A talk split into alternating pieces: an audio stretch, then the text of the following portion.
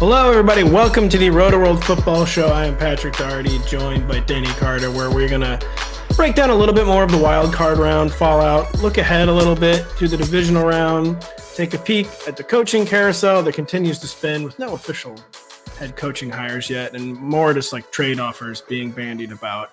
Uh, each one of which seems like an increasingly terrible idea. Um, four first round picks for Sean Payton. But Denny, everyone knows there actually is a far more important topic that we have to lead off the show with. And uh, you know, speaking of the coaching carousel, Cliff Kingsbury was let off the coaching carousel. He hopped off, he hopped off on himself. He hopped off and he did what everyone has dreamed of since the beginning of time. Uh, he bought a one-way ticket to somewhere and did not book a return date. He's in Thailand, Denny right. Carter. It's and uh, what do we make of this movie? Like like the song goes, and this is immediately what I thought of: two two tickets to paradise. And this is, he he followed Eddie Money's advice, and he got out of town. Uh, yeah, I think I think that this is warranted. I think um, it's uh, definitely warranted. If there was anyone, I'd be like, yeah, he probably needs to go to Thailand for like six months. Yeah, I mean, I think ha- having a deal with the drama in Arizona and having to deal with Kyler Murray hating your guts for years, not not just this year. It's been years it of him years. just despising Cliff Kingsbury, seething, having, just seethes at his very presence. You know, and, it's like a military dad with like a 15 year old child that like keeps getting up at 1:30 p.m. every day. Kyler Murray just seethes, yeah, at Cliff Kingsbury's. I, I, mean, I mean, intentionally humiliating him on the field, and whether this is warranted or not, I'm, this is not not for me to say. I don't I don't know the ins and outs of, of what exactly was going on. Maybe we will one day. But after that, yes, you you you can and probably should just get get out of Dodge, as the kids are saying, and uh, go go to Thailand for a while. And honestly, I, I, I wanted to just cite this tweet real quick because I. I thought of it my, myself when I heard about Kingsbury taking this drastic move. Also, Kingsbury was apparently completely gobsmacked by the fact that he was fired. He didn't see it coming. Okay, he's the only one but he, but well, it's but, probably because he he kind of was like, yeah, sure, it's been bad, but they've guaranteed my salary for five years. Yeah, that's actually that's a good point. But yeah, this uh, uh person I follow, Victoria at FFB underscore Victoria, uh, said that you know a one way ticket to Thailand. For the love of God, would would one of you guys just try therapy? And yes, men men would rather get on a one way yeah. trip to Thailand then go to therapy for five minutes. Cliff, that includes you. I mean, in his own way, this is of course therapy, and this kind of segues into my next question: is what do we think he's going to find there? Like, what what is Cliff Kingsbury searching for? What might nice he find in Thailand? I mean, he's there. Apparently, his his his girlfriend is this right? Has been, has posted pictures from, from Cambodia and Thailand. Cambodia. So it seems like really they're just kind of like millennial styling. Really, I like any hope that he might be going to find deeper meaning you know, no offense to Cliff Kingsbury, but on like the midseason Hard Knocks, there was a rather infamous uh, moment where they were touring his house. You know, his like palatial modernist mansion yeah. in suburban Arizona, and there was a giant painting of a lion on the wall, and they're basically like, "Well, what does this signify?" And he's like, "Oh," he says, "I'm a Leo." That's what it signifies. like, there, like there was just no deeper meaning to it whatsoever, and they all kind of stood there awkwardly, and then everyone was like, "Yeah, you know, maybe this guy should try to find some meaning in his life beyond football." In in the uh, uh, the tour of his mansion, uh, how many Scarface posters were there? there were zero. I mean, this was 15 years ago. Of course, every room like, well, this one is an original print uh, Scarface. You know, you can see the original lettering and font. Uh, that's one from, from 1980, official Universal poster. Yep. And then you know, then he's got what like here. This is a bootleg one I bought off eBay that has Ice Cube photoshopped into it for some reason. and this uh, is yeah. this is this is the gun from the final scene. Yeah, but this was 2022, not 2007. Yeah. The other thing too, I think maybe he's going because eh, Cliff Kingsbury. I don't know. Maybe he's like feeling. Yeah, he might be at a. He's probably feeling at a low ebb right now and like maybe his self esteem's a little low. And I think maybe he thought there was no way, like that if the Patriots tried to hire him, there's no way he like couldn't do it. Like he would just brow be browbeaten into it. Yes. and he doesn't want to work with Mac Jones for the next three years because he's already been screamed at enough. This is a Kyler good. Murray. This is a great point. His next natural step. I think I said it two weeks ago. I said just just put him on the Patriots staff. He's already there. And he, but- he knows but- Bill Belichick wouldn't know how to locate anyone in Thailand too. Right. But but when you when you think about what that means, it means having to work with Mac Jones for the the the final two uh, two failed years of his rookie deal. Like if that's already it's already sealed up. Like Mac Jones is bad. He's not he's a he's a uh, he's not a starter. He's not going to be a starter after the Patriots are done with him. Maybe maybe he won't even be next year at some point. And Cliff Kings, Kingsbury has to sign up for that. No. Yeah, you don't leave the Patriots or you don't leave the Cardinals to get yelled at by someone even worse than Kyler Murray. You just don't do Way that. worse. Um, way, way worse. And two, I mean, he's now being paid to do nothing for the next five years and working for Bill Belichick uh, pretty much is the exact opposite Yes. of doing nothing. They would have the man working 20 hours Look, a day. He's Um, uh, Cliff Kingsbury is being paid to do nothing. He's in Thailand with his girlfriend. He has an eight pack. I mean, you know, what, what what else what else could you ask for? This guy this guy's living the life. He just needs to now, the, the Zoomers won't know. He just needs now to avoid any scenarios from the 2000 20th Century Fox picture, The Beach, starring Leonardo DiCaprio. uh, real millennials, Gen Xers will remember. On vacation in Thailand, Richard sets out for an island rumored to be a solitary beach paradise. Denny, it's anything but. Um, I, I've heard. I did not see the movie, but I figured that it was not just a nice uh, No. beach. the, and Adam, producer Adam says it's an incredible movie directed by Danny Boyle. It is quite good, starring Yeah, I, I should see it. I should Ironically, a Leo, uh, Leonardo. I have no idea. I don't think that's ironically, but whatever. lion. Um, we're gonna move on to. We gotta beyond Thailand. We gotta leave Asia. We gotta return to North America. Danny, we've got six wild card games in the books now. You and I last week spent the Tuesday show kind of going through a playoff power rankings. Nothing really happened to like upset that apple cart, or the weekend unfolded more or less how we expected. The coin flip games were the Chargers and Jaguars, and it turned into a one possession coin flip type of game against all odds after being a four score game in the second quarter. Vikings Giants was a coin flip game that kind of came down to the wire. And then Bucs Cowboys was the game no one really knew what to make of, but the higher seed, oh, the not the higher seed, they should have been the higher seed. The better team with the four more wins emerged victorious in the Cowboys. Just wondering if anything happened over the weekend to kind of change your state of mind about the postseason field. Was Mhm. someone like extra impressive? Was someone more disappointing than Yeah. you were expecting? Anything happen to change your views on the tournament field? Yeah, a little bit. Uh, as you know, uh, I guaranteed I sat by the poolside, as you said, and I guaranteed the Giants would upset the Vikings. You did. uh, and I, and of course, that came to pass. I was never in doubt. You were, by the way, uh, I mean, you were extraordinarily right about that. You basically said it was just open and shut. And then uh, the Vikings stopped the Daniel Jones led offense precisely zero The- times. the second I saw the the the ma- the, the playoff matchups came out, and the second I saw that game, I said, "It's oh, that's over. There's there's not even a reason to watch that." Game. You game. really did. because because a it's not on NBC and b the Vikings can't they cannot beat the Giants. They could play 25 times the Giants would win every time.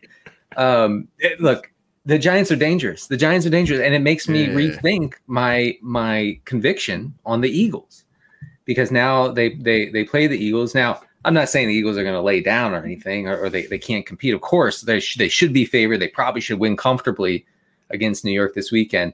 But our former colleague John Daigle, now with four for four, he he had this uh, this stat that sort of summarized why I think the Giants are so dangerous at this point. Uh, Daniel Jones averaged four design rush attempts per game during the regular season. He only had two design rushing attempts when he played Philadelphia last time. During uh, in that Vikings game, Daniel Jones had 11 design run attempts uh, for seven first downs. I, th- th- this uh, willingness to make Daniel Jones, who is who is a- an efficient, good rushing quarterback, to to to use him as a, a rushing weapon adds something to this Giants offense and compensates for Daniel Jones's uh, unwillingness to be aggressive downfield uh, in a way that I think that makes the the Giants offense way more dangerous than I would have thought coming into this uh, playoffs. He's also someone at the end of his rookie contract. So Brian Daboll may be getting into if, if he lit, if he dies, he dies mode uh, with Daniel Jones. to quote another movie, the Zoomers have never seen Rocky Eight or whatever. I've never seen it. Either. Four. What? Um, yeah, I've only the only Rocky I've seen is the original Rocky. Oh my um, god! I, I, think I knew this, and it's so upsetting. I'm really upset right now. I mean, you've seen all the gifts. That's the same thing, basically. I feel like I've seen so them. Disrespectful. Yeah, uh, but I, I think it's not, work, it's not, a work of art. Let me say, Rocky Four is very um, in your face, uh, not exactly subtle but it's it's important Cold War. You say uh, here it's a little jingoistic. I mean, not that uh, you know I can get behind that. I guess. What's your, what's your problem with that? Hmm? Yeah, exactly. Uh, no problem with that at all whatsoever. Uh, I do. I think the Giants game was still more about the opponent than the Giants. It was the second time all year the Giants scored more than thirty points. Like, I, I just I don't see that feat being replicated against an Eagles team whose defense got a lot healthier down the stretch. Who hopefully their quarterback got a lot healthier. I mean, the Vikings are just pathetic. I mean, they just cannot stop a single. I mean, they went down 33 to nothing to the Colts. Um, it's just a horrible, horrible defense. It makes zero sense that the team somehow won 13 games. I mean, you have to be to make your own luck like the Vikings did this year. You have to have some base level of competency. You can't just like say it's like a total nothing victory. But to me, it has absolutely no bearing on this matchup with the Eagles. And Daniel Jones rushing more that will be a key, and I'm assuming that will stick. A, because yeah, it's the playoffs. B, because yeah, he is unsigned for 2023. Not that they're going to try to get him hurt, because um, they want to continue this playoff run. But and these teams did just play December 11th because uh, they played Week 18, where the, the, Eagles were just trying to get Jalen Hurts healthy, and the Giants started Davis Webb, and it was a really weirdly close game. But when both teams were at full strength in Week 14, the Eagles went 48 to 22. Uh, so yeah. this is like one month ago that they just absolutely annihilated the Giant. I I do st- I, I don't I don't think this game will be close. I think the no. Eagles will, will cover. Yeah. I look as some as someone who said, "Oh, it's the Eagles or bust." Uh, I'm nervous. That's that's all I'm saying. I I, I want to just really quick say. Something. I'm only just, real quick. You can. I'm just only nervous. The only thing that makes me nervous about the game is Jalen Hurts' health. The Giants don't make me nervous. Hmm. I don't know. Uh, so I, I do think Brian Daboll is like going all out to to win, and I know that sounds funny but like he is he is not trying to do anything but move the ball in the most efficient way possible and score the most points against the Vikings. Against revolutionary Vikings. concept. Listen, and it, it, you know it is. Uh, the against the Vikings last week, the Giants were 16% over their expected pass rate. That's a season high by a long shot on first and 10, which is a, a critically important uh, time to, to be pass heavy, 16% over their expected pass rate. You go down second and long, 40% over their expected pass rate. They were not giving in to this idea that they're going to bleed the clock. They're going to run a balanced offense. They're going to make the Vikings respect the run. No, no, no. They, I think they're all in on an approach to win no matter what. And if that means opening up the passing game and letting Daniel Jones do his thing, it looks like they're willing to do that. I, I agree that he's like game plan specific at this point. He will do what it takes to win the game at hand. And against the Eagles, that actually will take running the ball and like milking the clock. Eagles totally elite against the pat. They yeah. will devour Daniel Jones if he has to throw 35 times. I think uh. the Eagles quite vulnerable on the ground though. They did get healthier down the stretch. It will be interesting to see how the Eagles run defense looks. I mean, the Eagles are very vulnerable on the ground. Yeah. I, I think Brian Daboll is going to be be keeping Daniel Jones's attempts under 30 in the divisional round. He will get devoured if he has to throw 35 times against the Eagles. Yeah, you're probably you're probably right. I, I I will say it could be a situation like we see with the Eagles and the Bills to an extent where they are going to relentlessly attack the weak part of a defense. And against the Vikings, that's definitely the pass game. Not not that they have a stout running uh, defense. Okay, they they don't. Uh, it's like middle of the road in most uh, you know by most metrics but against the pass they, they've been eaten alive this year. I think obviously that's what the giants were doing there. So maybe you're right. Maybe they will be a little more conservative here. Thank you for blowing up my argument. So no no but your argument is still correct. You're just saying that brian Daboll isn't he's not subscribing to like any preconceived notions about what it takes to win in the playoffs. Like he if, if it, it if it requires passing 40 times, he will do that. That's Where right. a lot of coaches just will not do that. That's right. So you were absolutely correct. I just think it's going to require something different against the Eagles. I don't, the Eagles though, they're just, it's weird how they were the best team all year, but now they're a black box. You suffer like one injury, and like your entire team just kind of becomes sort of a black Yeah. box. That's how important Yeah. the quarterback position is. So really, really hope Jalen Hurts is healthy. Man, by the way, the Vikings, man, we already talked about this on the recap show with Pat and Kyle, but mean, Kirk Cousins. I mean, it'd be nice if one guy ever defied expectations. Like- I mean, not that that Yeah. game was his fault; uh, it was the defense's fault. But man, uh, look, it, uh, Kirk Cousins is there to check down to his uh, short area targets, and uh, that's what he's paid to do, and that's what he did. and you know, even though it wasn't Kirk Cousins' fault, it was Kirk Cousins' fault. Let's, let's not get it twisted. it, know, it is. Look, Kirk Cousins has zero dog in him. Nothing. There- there- there- there's a there's a kitten in Kirk Cousins. He has no dog, no desire. It's no, unbelievable. no dog. Yeah, to get out dogged. But Daniel Jones actually has a lot of dog in him. I was gonna act like dog Oh. and Daniel Jones was a new thing. He actually always had No. that dog. He has he has maybe too much. He puts Yeah, his he body does. on the line a little too much for my liking. way too much dog in Daniel Jones. Uh, speaking of someone who's just had way too much dog for way, way, way, way, way too long. Some are saying 10 to 12 years too long. Tom Brady, Denny. Uh, Tom Brady was not good this season. He was absolutely horrific in the Jaguars' wild card loss to the Cowboys. Just a man who just seems like he's decided as he's approaching 50 that he will never take another hit again as long Yeah. as he lives. Yeah. Uh, I don't know if I've ever seen a quarterback, even Aaron Rodgers, in his I'm not taking a hit prime, took more hits than this. And so Brady was not good this year, but how bad was he really? Were there any glimmers in the advanced stats? And wh- while he was not good this year, it still wasn't like Peyton Manning's final year or like Ben Rother- Roethlisberger's final year. Where you could still watch him play and be like, oh yeah, maybe this guy will be better next year, like a different situation, et cetera. Just how bad do we think Tom Brady really was this year, and what do we see in the numbers heading into 2023, where he will almost certainly be playing for a different team? Yeah, I, I mean, I, th- I think you can pencil him in on a different team. Uh, I, there's no reason to come back to this, honestly, very poorly coached Bucs team. Um, uh, the personnel was the same this year, and uh, they did far worse. And they, I mean, they barely made the playoffs in probably the worst division in the history of the league. So let's just be upfront about that. Look, Tom Brady's numbers were were in mostly not pretty.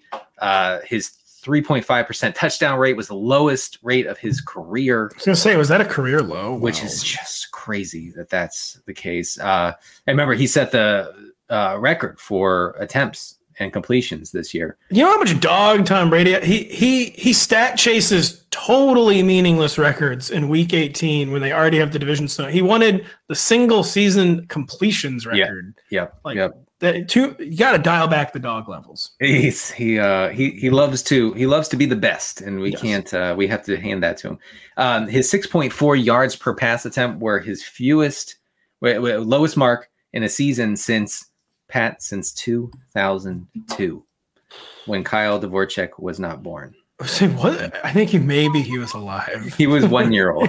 yeah. All right, I was a freshman in college. Um, Ooh, that's so that's. That's down bad. Oh god, don't I? I just I'm sorry. That was down, that's really down bad. Uh, I, I do. I do think that the uh, the Bucs, you know, top down approach to offense was quite bad this year. It, they they really got away um, from what they were doing under Bruce Arians in 2020 and 2021. Uh, first of all, they got way more conservative on fourth downs uh, that they that they should have gone for. We saw that last night. Yes, you there was a few inexcusable ones Uh, on Monday evening. I, I, I mean, we're we're talking. Todd Bowles is taking a Rex Ryan circa 2003 approach to to uh, decision making on, on, the field. Also, their um, play action rate dropped from uh, about 20 percent in 2020 and then 2021 to 16 percent this year. Uh, it's not a huge drop, but it, it, it's enough, especially the fact, and this is from our, our buddy Rich Hribar at Sharp Football analysis. Uh, Rich said that using play action, Brady averaged nearly two more yards per pass attempt, uh, pa- pass attempt than without. So he was good in play action, and they never used it. I mean, sixteen percent is the almost at the very bottom of, of the league. So re- I think that this is an offensive uh, systemic problem more than a Brady problem. I think that he'll be fine if he goes somewhere, Vegas or wherever this year. I do think it was both, but I just can't decide which one was a bigger factor. And so you know, you watch the Bucs, and it's like, so you can't play hurry up offense the entire game; it will lose its effectiveness. But like the Bucs not going to tempo earlier Monday night, so many yeah. games where they needed to go to tempo earlier. I mean, Tom Brady of all the things he's the very best at, like no one in the history of football has ever been better, like tempo offense, like two minute type offense. Right. And they went to it against the, I mean, the Cowboys were laying back, of course, but he's just playing pitch and catch the entire fourth quarter because that really is what he does best. Now, you can't do that for probably 60 minutes a game, but just the total lack of adjustments, the refusal to just do what they are best at right. was so concerning from the offensive approach perspective. The only thing where with Brady, where I am wondering if he's like actually done is that by most advanced metrics, the Bucs offensive line was not even bad. Like Pro Football Focus graded them as the fourth best pass blocking offensive line.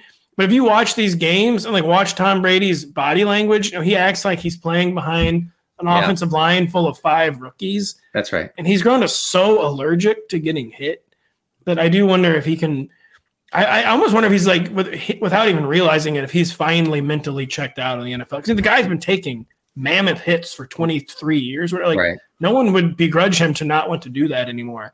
It just seems like maybe he's gotten too allergic to hits finally. It's actually, yeah, and I'm glad you raised that point. I wanted to mention this earlier that um, watching Brady this season was almost disorienting because you you don't see that sort of movement from an NFL quarterback. Yeah. Um, the, the, those those sort of movements to not get hit, uh, it actually turtling, you know, like like like actually just getting down, yeah. not taking not taking the hit, refusing to stand in. And look, I, am not blaming him. Look, the guy's 45. he's 45. He, he get his get his entire rib cage broken. He doesn't. He, he doesn't doesn't need that. Doesn't want that. Um, last night, uh, after after a turnover, I believe it was, he tried he tried to slide tackle someone. Yeah, that uh, was bad. That was the Mac Jones in him that he that's but, always but been I mean, in but him. I mean, what, what I'm saying is he he was not going to lay it on the line. He was not going to actually go tackle someone. He was going to get down on the ground and try to kick someone. Yeah. And I I think that you're you're right. You're you might be onto something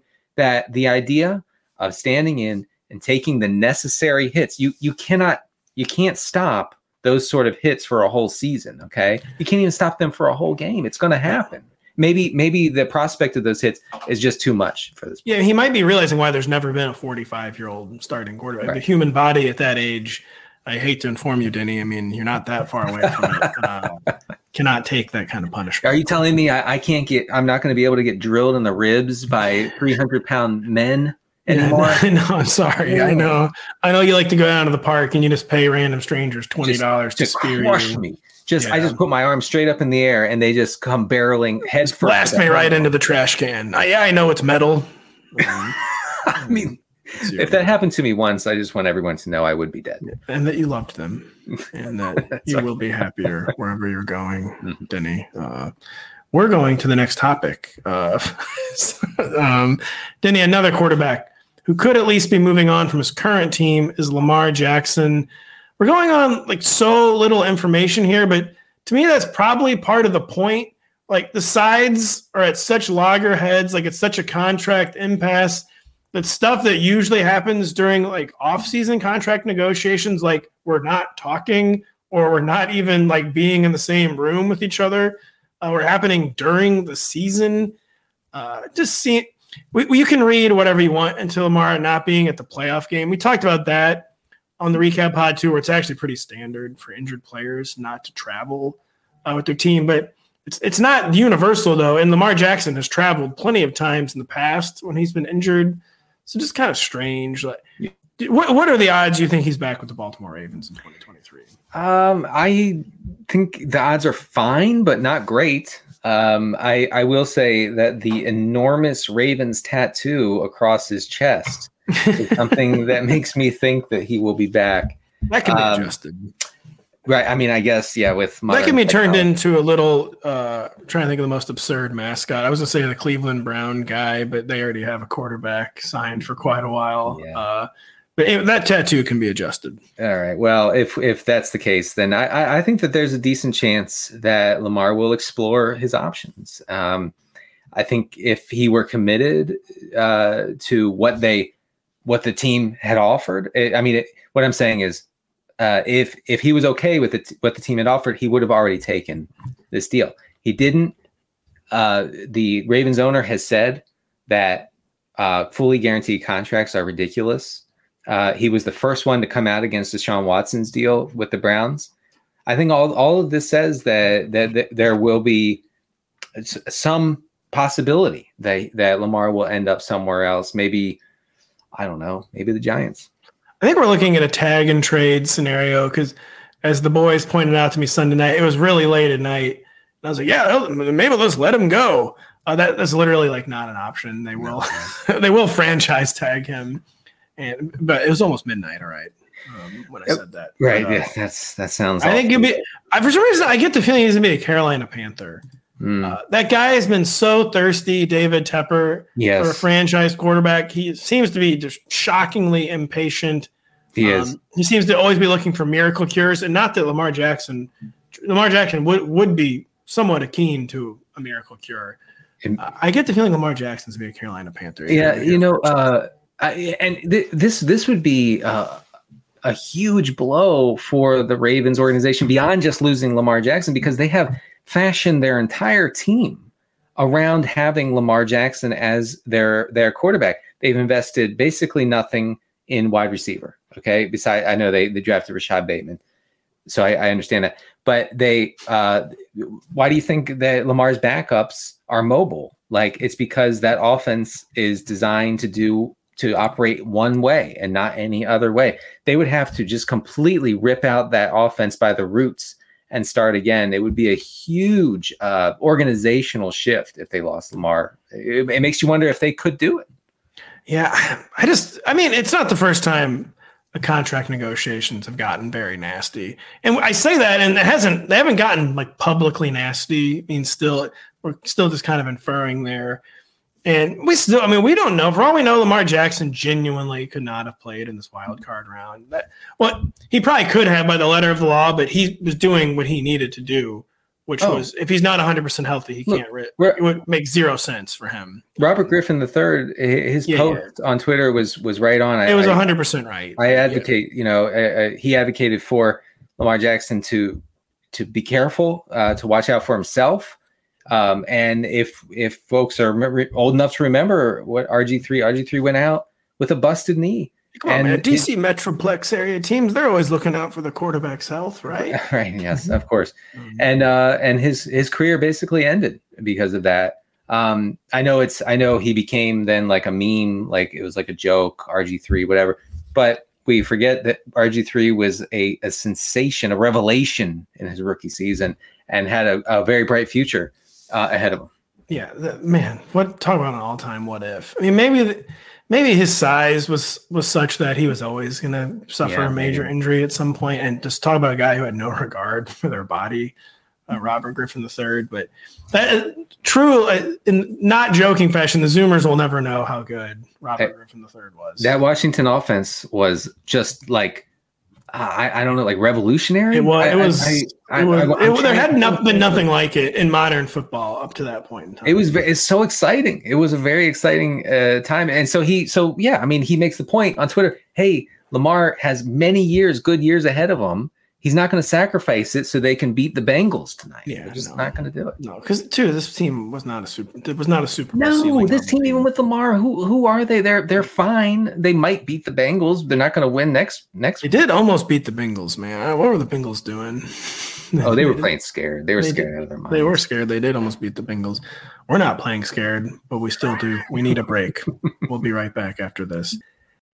Just a reminder if you don't have the NBC Sports Predictor app, go download it now. The contests are free and easy to play, and you have a shot to win thousands this weekend by predicting what will happen in college basketball, in the Premier League, and the divisional round. That includes a shot at $100,000 by guessing the outcome between the Jaguars and Chiefs.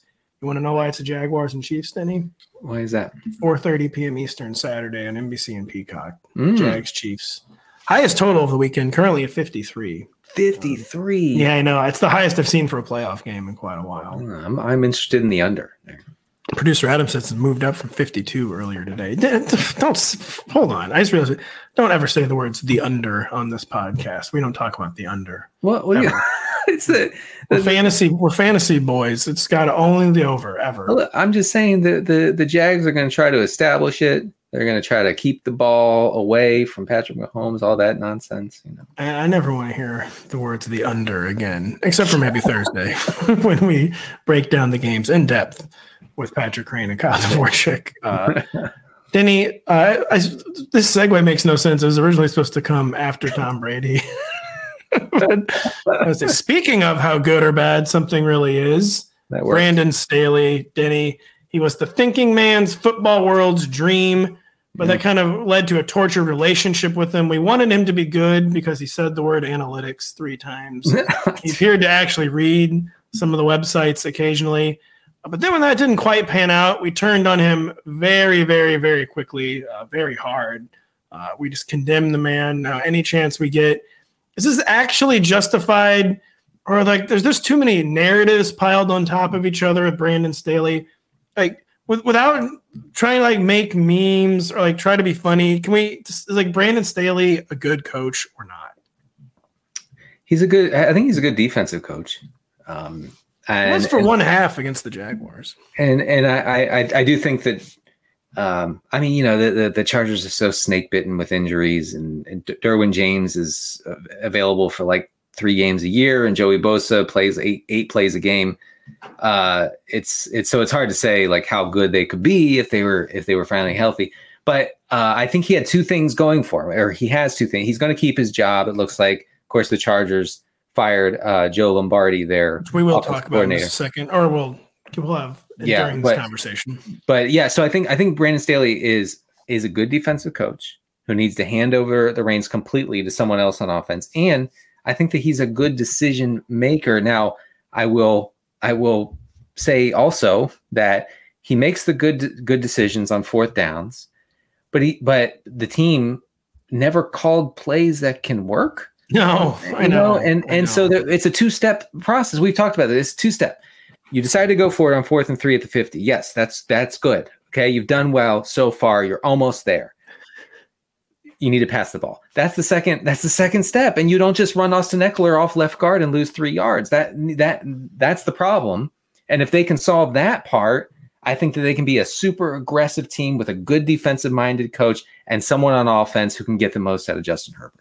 Yeah, it seems like someone who like understood like a macro concept and then never ever dug into the micro details. Like, well, play actually has to work. That's, yes, that's weird. Yes, um, and, and, and isn't that strange though? For for a guy who who was so committed, at least before he had the analytics beaten out of him this year. Yeah. Um, uh, he was so committed to doing the thing that no one else would do, but wouldn't execute it properly. It just no. doesn't make any sense. And like the third down calls never seemed like they bore any relationship to the fourth down call. Like if you're you want to be like a true we're going for it on fourth down team, you have to approach it like holistically. Like you don't treat fourth down like some walled off garden like, well, it's fourth down. Let's just do something totally different now. Right. Or like it has to be like in relationship, in concert with the previous play calling. You know, part of being a so I actually do think he totally entrusted someone else with the offense, which maybe was part of where the disconnect was.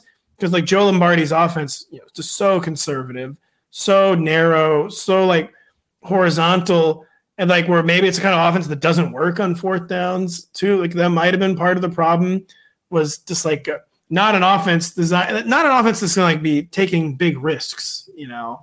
And so part of being a good leader is like knowing who to entrust the stuff that you can't run to. So I guess that has been a good first step, firing Joe Lombardi. And you don't have to pile on a guy getting fired, but like he had to be fired. It just this oh, was yeah. not. Yeah. Wait, I talked about this too in the other podcast. So sorry if I'm repeating myself a little bit, but I mean the reason Justin Herbert, the only reason Justin Herbert was a controversial prospect coming out of Oregon. It seems like a million years ago that we were like debating Justin Herbert, but he was so conservative in the Pac 12. He did not throw deep. When he did, he seemed to lack confidence deep. And so then when he came in as a rookie and was just amazing at that and blew everyone's mind. And now Joe Lombardi has spent the past two years like forgetting that player existed. Yeah. And it has what short circuited this team. It's what short circuited this offense.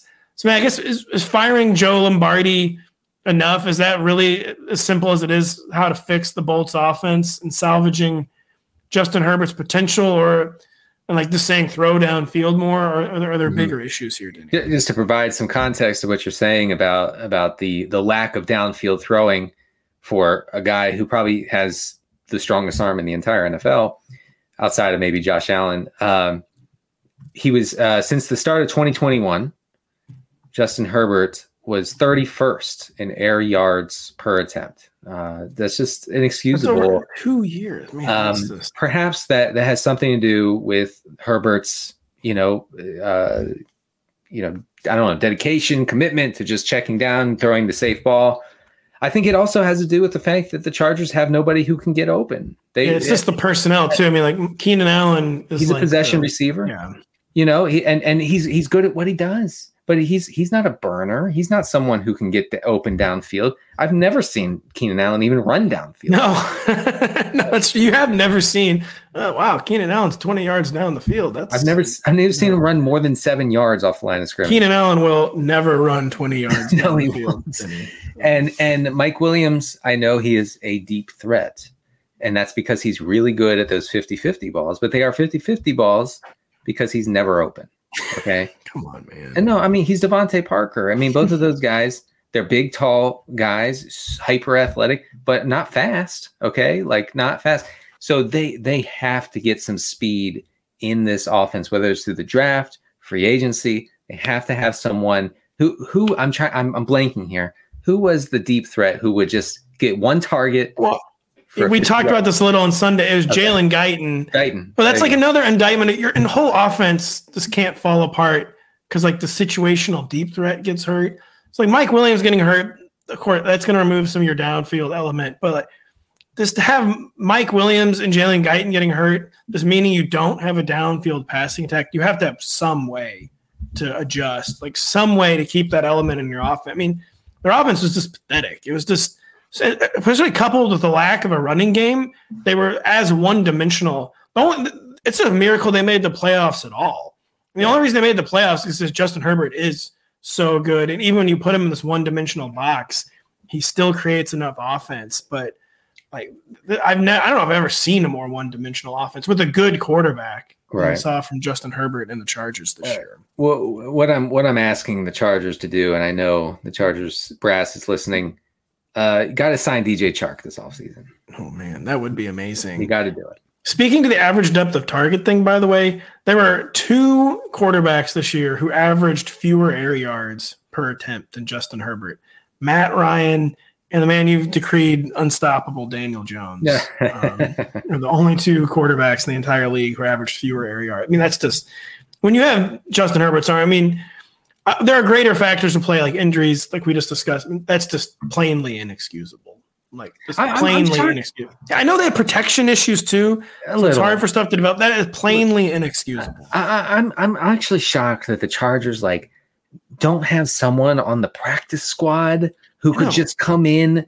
You know, could could they could activate this guy and he could run five routes a game. You know, and all of them are just absolutely nine routes just down the sideline. Just go right. They don't. There's nobody in the organization who can run who can do that. Like Mike Williams is your only call or or Guyton. That's it. That that that to me that's a problem. Says it, it is. It's very damning. So uh, too, we are also talking about just maybe Tom Telesco finally needs to go because how many years in a row can the Chargers roster supposedly look good and then just very easily fall apart? I know. Like injuries are always partly to blame, but guess who else deals with injuries? Every single team But in the NFL. The the Chargers are really bad at managing injuries. I will say, like they're they're they're constantly rushing guys back. You know, they are. They, they actually always have been. yeah. the, the, the the week eighteen debacle with Mike Williams, with Joey Bosa getting dinged up, like that. That's that's just stuff you you don't see from other teams. I I know that like there, there, there's a luck factor with injuries. I And no that. other team has ever punctured their quarterback's lung with but yeah, but stop hurting your players. Like just let them heal up. You know. Uh, that the Chargers. It starts from the top. They have one of the worst ownership groups in American sport. Oh. By worst, I mean poorest, which you know, maybe they actually are like nice, good people, but they are quite poor by NFL owner standards. And boy, do they run the team like it. Um, so, I didn't know that. Jeez. Yeah, the Span the Spanos fan, they're famously like they have hundreds of millions of dollars, I'm sure, but amongst NFL owners, that's you know, like Jerry Jones, like this looks stares at yeah. the at the marble. Like when he walks by, he can't even look at him. His presence disgusts him. And he's like, dude, I have three hundred million dollars. Like I'm I'm your peer. And Jerry Jones just yeah. he just walks out of the room. Uh, Jerry Jones knows 900 people with 300 million dollars. He, he, that he does, he? I know 900 nanoseconds that we'll be right back after. Download the Rotoworld app to see breaking player news all season long. Stay ahead of the competition by favoriting players in your roster. Get the latest injury updates, player news, and much more delivered right to your phone. It is available in your app store today. Denny, whereas the analytics world is out on Brandon Staley, at least for now, we remain in, I include myself in this, the analytics world, we remain in on Mike McDaniel. That is despite a pretty rough end of the season, but then a valiant playoff effort with the number three quarterback. Yeah. Uh, how do we assess what we saw in year one from the latest Shanahan family disciple du jour? I, I, mean, overall, I think it went as well as as it could have, as far as scheme goes, as far as like really like trying to find the edges, uh, uh, the, the edges in how to exploit defenses. I know we talked a lot about, and and and you know, folks who who watch the film obviously talk a lot about the Dolphins hammering the middle of the field, which is uh, the best way and the most efficient way to move the ball. Uh, it, and it happened to gel nicely with what Tua does well, which is to just check Tua down. will never throw outside the numbers. Right. And so you you ask the the second that team started to adjust and Tua had to throw it to the outside or or take off running, things kind of fell apart. So I do think that there there was uh, uh, something of a lack of adjustment there late in the season. I I don't know. I have no suggestions for how you compensate for for teams taking away how you were destroying them early in the season with Tyreek Hill and Jaylen Waddle in the middle of the field. Uh, but there there has to be some some sort of way that you can compensate for that. I don't know if it requires a quarterback with a stronger arm. I don't know if it if it means running the ball more. But Mike McDaniel, I think first and foremost, showed that he's willing to do what it takes to move the ball and to score points, and we like that.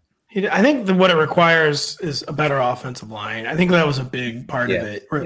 They were on like their third string left. They were like signing people off the street, like not even an exaggeration. And like nothing will develop down the field or along the sidelines because you won't have enough time if your offensive line is just getting your quarterbacks destroyed. And yeah, there was a little lack of adjusting, but for a rookie coach, he was just dealing with so many variables. And like even the number two quarterback like can't stay healthy you know, like the offensive line again, it's just like a fallout zone. With the injury right. I mean, for the play, I mean, Raheem Mostert gets hurt, so like there goes like the most obvious backup plan. They couldn't even like commit to the run. And as much as we love Mike McDaniel's passing game, I mean, he is a Shanahan disciple. We know there's some a pretty great running game scheme in there, probably that they could have pivoted to, but like injuries just kind of prevent prevented a lot yeah. of that. And I mean, we saw him go toe to toe three times with the Bills, the team they're going to have to beat, the team they're going to have to dethrone in the AFC East. And uh, Mike McDaniel, he never did anything like panicky to me or anything. He never like there was never a point in a game like so with Brandon Staley, you would just be like, like why, mm-hmm. why mm-hmm. was that what you did? And Mike McDaniel, I know, but even when things were going poorly, like I never like, why did Mike McDaniel do that? You know, yeah, right? Uh, I, I, I think I, he's the real deal. Yeah, I, I do too. I, I do too. I hope the Dolphins have patience with him, you know, because we see so often like superstar young coaches come in, have some success, struggle a bit, and when they are failing uh, in non-traditional ways, then ownership kind of gets a little impatient with that and says, "Hey, like I'm I look like a fool here. If you're going to fail, you got to do it traditionally. Like we got to start punting on fourth and inches, Mike." If they if they if they if the Dolphins stand behind him and let him do his thing, I think he can be successful. I wanted to point out in the in the wild card game, okay, with Skylar Thompson starting for the Dolphins, uh, they were actually over their expected pass rate on first down by a significant margin. That's good. That tells you, I think that tells you that Mike McDaniel does everything he can to put his quarterback in as good a position as possible. And what I mean by that, and Pat Kerrane has talked a lot about this in his walkthrough column, is on first down is when teams cannot defenses cannot pin their ears back and go after the quarterback, okay, because of the threat of the pass or the run. So putting your quarterback in a good position means passing a lot on first down. That's what Mike McDaniel did all season, and he didn't stop it with, how, with Skylar Thompson. You talk about guys who do things unconventionally, and then when it fails, they look really bad, and then they pay for it. Um, Marc Trestman died for our sins there, didn't he? Um, oh, he Zoomers did. will not remember. Look up his Wikipedia. Did. He came from Canada. He is American, though. I, I loved Trestman. We did too, but then he he did seem to be bad. but uh, two, the only thing too with the Dolphins being patient, this is Stephen Ross is a horrible owner, like horrible, horrible owner, Yeah. And very, very impatient. Um, so hopefully Stephen Ross stays because they finally they do have a coach. They had a coach worth building around in Brian Flores, and they pulled the plug on that. I mean, Brian Flores' approach to offense uh, was a little lacking yeah, where he played like every game. The final score had to be 17 to 14, no matter which team won. Um, but he was, I think he's like a defensive mastermind, and they still fired him. I, I think Mike McDaniel has offensive mastermind in his range of outcomes, and they've got to stick with him. Absolutely got to stick with him for at least two more years. Don't don't burn yourself out, Mike. If you're listening, don't don't pull a Sean McVay and threaten to retire every single game. No, Sean McVay, yeah. I, Sean McVay, yeah, just talk about someone to just go to Thailand, but only go for two weeks. And then you're Yeah. fine. I mean, he can't. Does he know he can go on vacation? No, no, no. He just was memorizing every play from the season that just happened instead of going to Thailand for two weeks. Men will literally memorize every single play from the entire 22 season rather than going to Thailand. Right. I'm Sean. McVay's wa- watching a middle school film of Baker Mayfield right now. and going on Uh, vacation. Yeah, Sean, let's go on one little vacation. Just uh, to end the show here, I, I, I do mean this is a serious question. Like Sean Payton, like apparently the trade compensation they want is a mid to late first round pick. What would you again? Not asking it for like a meme answer. What would you actually trade for Sean Payton if you were an NFL general manager? What would you think would be worth it? I mean, I, I think I think uh, a first round pick. You do sense. think a first round pick? Yeah, yeah. I are you are you not on board there? Well, I'm not. I would maybe be on board depending on like the problem is some of the teams like they really need these for like the Denver Broncos can't trade another first round pick. They already don't have one this year, so they can't. Can they really trade their second round pick this year? Like I, I feel like the Broncos are in a situation where they just have to pass on the situation because they don't have the assets to give. Yeah. Um, I, I don't know, man. There's like very few coaches I would trade a first round pick for. I would trade one for Bill Belichick. I would trade one. I hate to say it for Kyle Shanahan, Sean McVay, Sean Payton. You know, He was getting a little stagnant near the end. I mean, he's in his 60s. You would have to wonder how committed he is at this point. I think I would trade like a third round pick for Sean Payton. I'll give you a day two pick.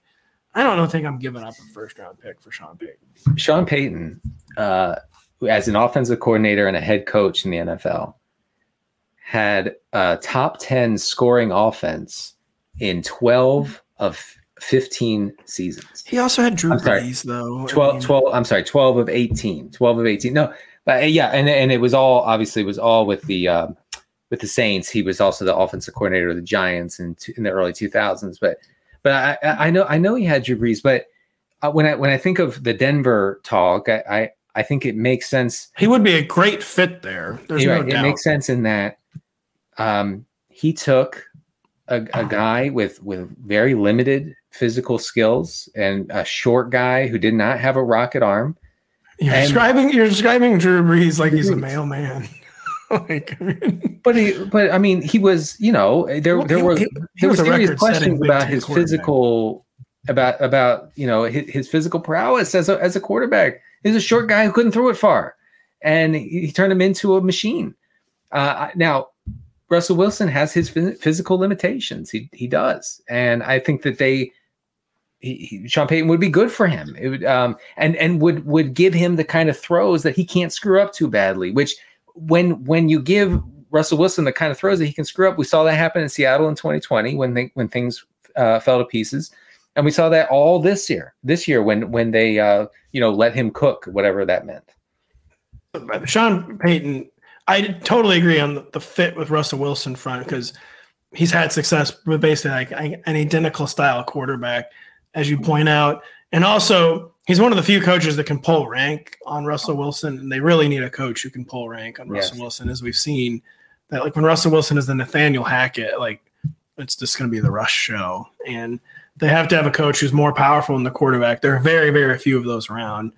Sean Payton would be one of them, but um, um, a team that just earned a top five pick and doesn't even have that top five pick. Can they really trade like right. next year's first rounder or like even this year's second rounder? I don't know. No, I mean the Broncos are down pretty bad no matter what happens, even if they get Sean Payton. I, I, and it's it's not a it's it's not the best uh, landing spot for him. I mean, the most appealing, I should say. But you have a really good defense, both pass and run defense.